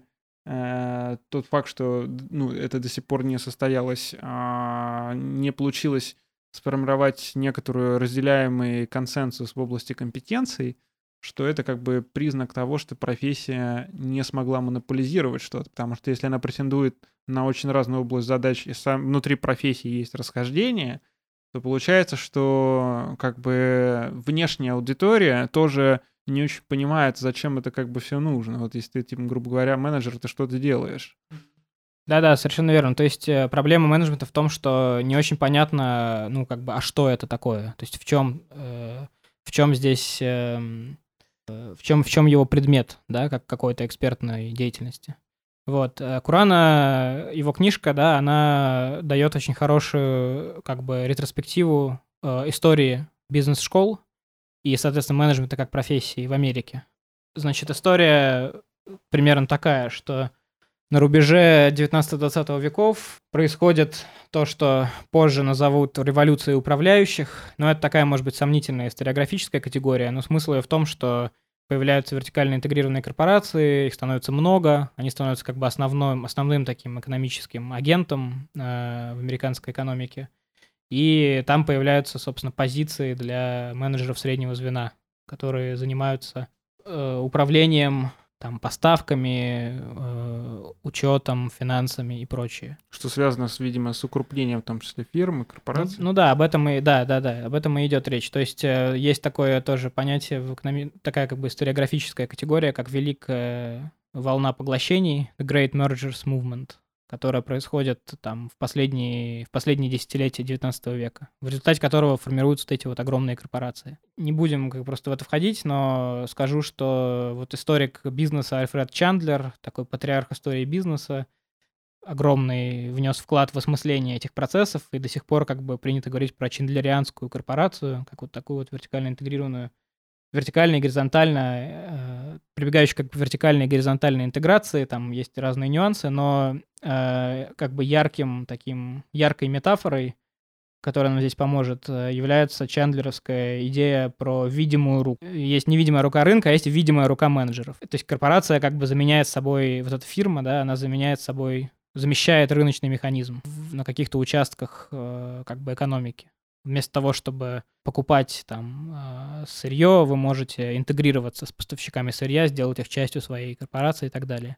Вот. Короче говоря, появляются вот эти корпорации, появляются менеджеры, и ну, как бы большое количество людей э, начинает этим заниматься. Кроме того, корпорации очень сильны, они контролируют как бы огромную часть национального богатства, и это как бы ну, это ставит огромное количество этических вопросов. Вот, потому что, э, грубо говоря, это сильно противоречит э, такому как бы представлению об Америке как о республике независимых собственников маленьких. Вот. Ну, как бы идет большая там дискуссия в экономике, в смысле в экономической науке, э, в политических каких-то э, как бы противостояниях эти вопросы поднимаются и так далее. Не, не будем как бы в это вдаваться. Суть в том, что появляется новое как бы занятие, да, очевидно, занятие важное, потому что с ним связано распределение значительной части ресурсов, э, но при этом не очень понятно, как бы какова у этого, какая репутация у этого занятия есть. Вообще, к чему нужно учить тех, кто будет менеджерами. Э, ну и, и, и так далее. Не нужно ли их там э, как бы индоктринировать в какую-то этику? Откуда у этой, эта профессия будет черпать свою легитимность, если она вот только появилась и не имеет, не связана, например, с наукой, да, или с ну, вообще говоря, не связано с каким-либо абстрактным знанием. Вот. Ну вот эти все вопросы как бы стоят на повестке дня, и, в общем, э, в ответ на это, ну, в ответ в кавычках, да, чтобы я здесь не пытаюсь, э, что есть какая-то механическая реакция на вот возникшую потребность, но так или иначе вот как бы вокруг этой проблематики появляются первые бизнес-школы. За их появление как бы топит некая коалиция таких э, просвещенных как бы либералов из крупной буржуазии, из числа крупной буржуазии. Собственно говоря, это и есть создание аватара, да, ну, в терминологии Эббота. Ну, в какой-то мере, да. Тут э, надо, конечно, подумать, чей, аватар чего. Ну, возможно, да, аватар как бы вот этой новой профессии. Но проблема в том, что менеджмент не существует как профессия до бизнес-школ. То есть это такой процесс, в котором формируется профессиональная идентичность менеджмента, да, его частью является, собственно, создание вот этих самых бизнес-школ.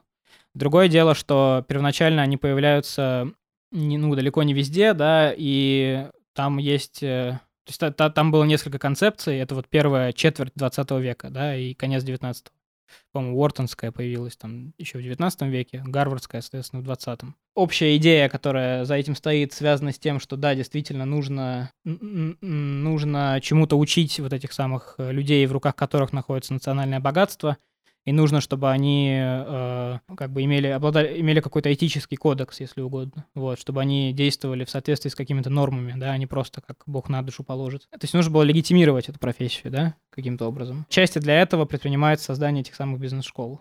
И бизнес-школы то есть сама идея, что школа бизнеса будет частью университета, была, собственно, работала на легитимацию профессии, потому что это означало, что тогда это означало, что менеджмент является как бы каком-то смысле похожим на другие профессии, на, например, э, э, медицину и право, да, а с другой стороны, что он имеет отношение, какое-то отношение к науке, вот, которая в университете как бы базируется. Ну, в общем, у, Курана там все это описано хорошо. Есть еще про это литература.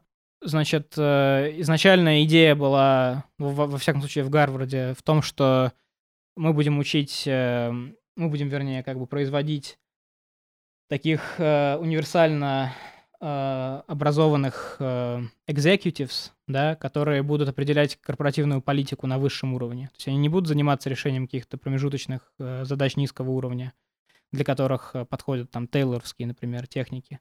Да, они будут, э, исходя из социальной ответственности, правильным образом понятой, направлять э, э, э, как бы развитие своих корпораций, то есть как бы рулить ими, вот. И для этого они получат э, широкое образование. Вот. Не чисто техническое, как бы, да, а такое вот более открытое, что ли, для разных идей. В общем-то, это была одна из концепций. Была еще другая концепция, связанная просто с каким-то функциональным подразделением, то есть что вот в фирме есть там кто-то, кто отвечает за ее стратегию, есть там финансовый отдел, есть маркетинг и так далее.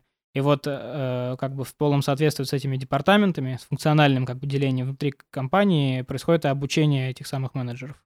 Ну вот как бы эта парадигма в итоге возобладала, как бы как Курана показывает, и это, на его взгляд, является симптомом того, что у менеджмента не сформировалась какая-то э, ясная область экспертизы. Вот. То есть он просто мимикрирует под э, функциональное деление внутри корпораций. Ну а второй, как бы его аргумент в том, что не сформировалось никакой вменяемой этики. То есть, несмотря на то, что как бы бизнес-этика, она как раз тогда же, в общем-то, и появляется, примерно в те же времена и по тем же причинам, она не становится, она не, как бы не становится действенной этикой, да, то есть как бы не превращается в нормы, нарушение которых э, будет иметь некие последствия, да.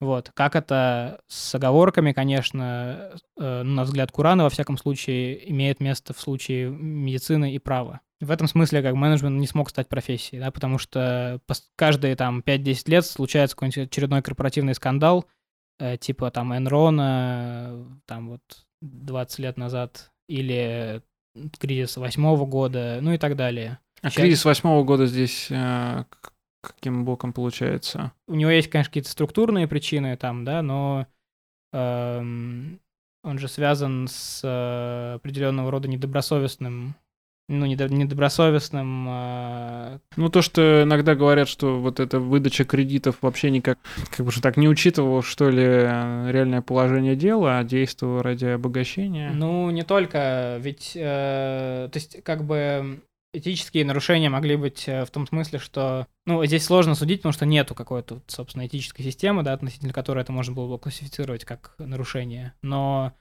недобросовестные там практики учета разных активов, связанных с, то есть, которые формировались за счет вот этих вот субоптимальных там subprime э, mortgage, имели место, да? И, и как ипотека. Ну, это суб... Э, я не помню, как это переводится. Ну, субстандартные ипотечные займы, да. Угу. Вот. Эм, вот. Э, ну, окей, может быть, это даже не, не вполне здесь подходящий кейс, но... Э... Мне кажется, он довольно наглядный. Ну, в смысле, по, ну, по поводу этики. Да, ну, грубо говоря, э, мы в случае профессии вроде медицины и права можем ожидать, что в какой-то ситуации, допустим, над мотивом жадности возобладает некий мотив, связанный с э, следованием этическому правилу профессиональному, да? Ну, как вот. у врачей, например, да, да? Это, разумеется, не означает, что так происходит всегда, но такая возможность существует. Вот. И как бы, ну, так это часто это работает. А в случае как бы бизнеса, менеджмента это не очень работает. Ну, то есть аргумент э, примерно вот в этом у Курана заключается, что э, неважно, как бы, да, сколько мы напишем каких-то этических гайдов, э, этика э, профессиональная, да, она э, появляется, когда у вас есть профессия. То есть она является частью профессии как сообщества, которое там как-то мониторит, э, ну, в смысле, следит за своими членами, э, может э, какие-то санкции к ним применять за нарушение этических правил и так далее. Да, в этом смысле, на самом деле, любопытно ну, это уже, наверное, не, не, не, не сейчас э, и не в этот раз, но вот говорить про журналистскую этику, потому что она ведь тоже крайне-крайне спорная, да, есть очень множество журналистов, которые говорят, что нет никакой журналистской этики, есть просто этика, да, вот, и тут много интересных кейсов, но я хотел сейчас э, в связи с тем, что ты сказал про менеджмент, сравнить это с э, социологией, потому что ну, дисциплины академические тоже можно рассматривать как профессии, что Эббот, в общем, вполне, мне кажется, успешно делает. Здесь я апеллирую к статье Михаила Соколова, который как раз а, используя Эббота, рассматривает советскую социологию, но я не хочу сейчас в советскую социологию заходить, я хочу просто вот а, зачитать небольшой фрагмент, и, может быть, ты его как-то сможешь прокомментировать, потому что мне он показался крайне интересным. Территории, которые дисциплины связанные с ними профессии объявляют находящимися под своей юрисдикцией, могут представлять собой следующее. Это предметная область, например, изучение прошлого или бессознательного, или метод, например, раскопки или интерпретации сновидений. Это может быть способ рассуждения, марксизм или кибернетика, или какая-то комбинация всего этого. Значит, юрисдикция социологии, пишет э, Соколов, во всем этом а, оказалась уязвимой да, по всем этим измерениям. И полного делегирования суждения, да, то, что как бы на что в идеале, согласно Эбботу, должно как бы произойти с профессией, да, то, что у нас суждение о чем-то закрепляется за какой-то профессиональной группой. Да, полного делегирования суждений в отношении какой-либо предметной области у социологии не происходит. Да, и большинство людей с улицы, с одной стороны, да, сохраняет веру, что, что в обстоятельствах своей общественной жизни они а, понимают больше университетских профессоров, да, в отличие, от, например, от медицины, да, куда идут, когда, в общем, есть какие-то проблемы со здоровьем, и здесь, в общем, никаких вопросов обычно не возникает, если вы, конечно, не сторонник традиционной медицины, там, или, например, каких-то альтернативных практик, что, очевидно, представляет собой скорее маргинальная относительно доминирующей медицинской группы. Это касаемо социологии, да, больше, ну, значительное количество представителей соседних дисциплин чувствуют себя вправе торгаться в области, которые социологи считают своей территорией, пишет Соколов.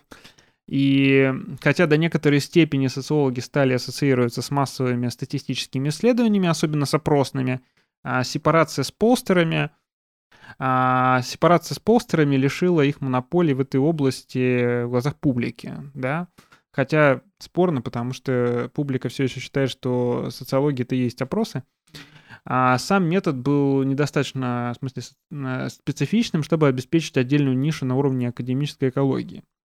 Хуже того, сравнительная автономия полстера в большинстве западных стран лишила академическую социологию тех преимуществ, которые дисциплина получает от наличия профессиональной аватары.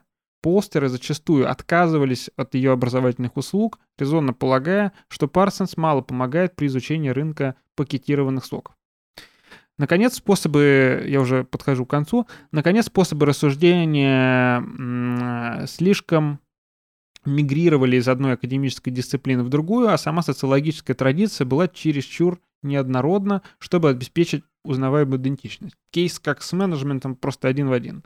Ближе всего к социологическому а, а, находились исследования социальной стратификации, то есть объекты, на изучение которой у социологов есть эксклюзивное право но движение в любую сторону от этого центра быстро приводит нас в спорные области. То есть э, здесь Соколов э, как раз через Эббота предлагает нам посмотреть на, на социологию, которая э, как бы по множеству как бы параметров успешной профессии получает очень мало очков. Что ты думаешь вот на этот счет? Насколько у социологии, на твой взгляд, есть какие-то области, которые прям вот ее а насколько это можно говорить, что это вот социальная стратификация и только? Ну, мне кажется, что отчасти, конечно, это можно сравнить с менеджментом, в том смысле, что, эм, ну вот как раз у Курана там в книжке, в статьях э, прослеживается как бы смена парадигмы, если угодно. Ну, а вернее, э, какое-то расширение как бы экспертизы менеджеров за счет э, появление в ней разных всяких аватаров, вот того же исследования операций, вообще послевоенного такого процесса математизации менеджмента.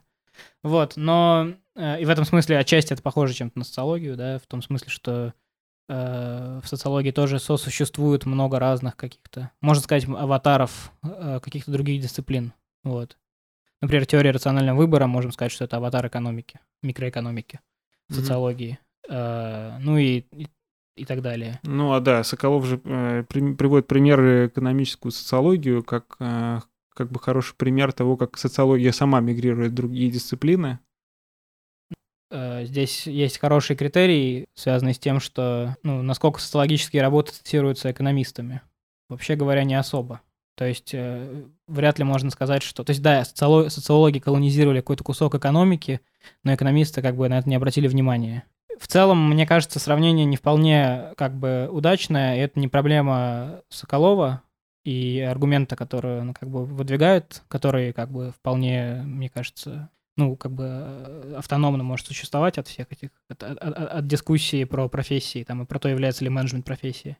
Просто, ну, ясно же, что социологии нету, то есть, э, как сказать, э, менеджмент — это практическое какое-то какое занятие, да? Это не, э, вообще говоря, что-то связанное с э, там, научным познанием социального мира. Социология — это все-таки скорее предприятие именно познавательное, в первую очередь, да? В этом смысле мне не очень как бы понятно, зачем вообще ее мерить как бы линейкой профессии. В случае менеджмента это оправдано хотя бы потому, что он, э, ну как бы люди, э, допустим, продвигавшие первые бизнес-школы, явным образом на это претендовали. Пресловутый, например, гарвардский метод кейсов, он э, как бы был просто скопирован у юристов. Ну то есть как бы идея кейса, как некоторой эпистемологической, как бы как единицы э, познавательной и одновременно единицы как бы точки приложения какой-то деятельности практической. Mm-hmm. Вот. У, у врачей и одновременно у юристов, да. То есть кейс э, клинический, кейс судебный. Э, это были модели, по которым они пытались создать э, некий универсальный такой девайс, да, артефакт, устройство, который был бы одновременно, ну, как бы единицей накопления знаний, единицей точки приложения действия и педагогическим инструментом. Вот. Э, поэтому, ну, как, поскольку у менеджмента такие амбиции были, его можно с другими профессиями сравнивать. У социологии едва ли можно как бы об этом говорить. Вот. Ну, мне кажется, что, может быть, э, я бы поспорил с тем, что не совсем, мне кажется, корректно говорить о том, что там можно или нельзя там мерить этой линейкой познавательное предприятие. Ну, просто потому что оптика социологии профессии в данном случае нам дает интересную просто перспективу на то, чтобы посмотреть на ну, на, на это как на профессию, да, то есть как бы в этом смысле, мне кажется, я просто про, про философию еще писал в похожем ключе, потому что как бы у философии дела, мне кажется, обстоят еще хуже в плане консенсуса. Вот, э, хотя, ну вот здесь э, нужно говорить о разных, наверное, как бы форматах консенсуса, потому что у социологии он э, немножко по-другому устроен. Вот, да, то есть здесь есть формирование по изучению, например, объекта, да, там те же исследования семьи, да.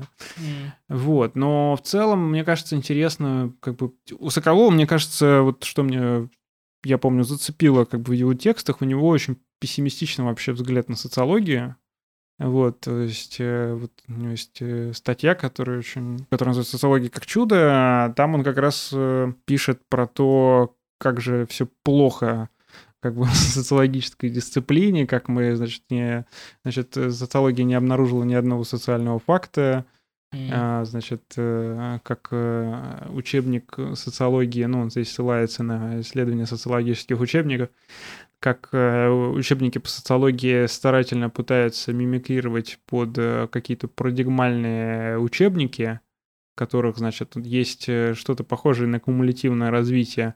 Но на самом деле это все происходит крайне неубедительно, потому что если вы приедете на любую социологическую конференцию, то вы обнаружите как бы битву за практически любую дефиницию, вот, а такой социологический учебник, там, скажем, для бакалавров, ну и не только – Э, предлагает нам некоторую картину такого как бы консенсуса, которого на самом деле нет. Вот. Но отдельный вопрос про этику. Я, честно говоря, не слышал, чтобы у социолога был какой-то консенсус про этику.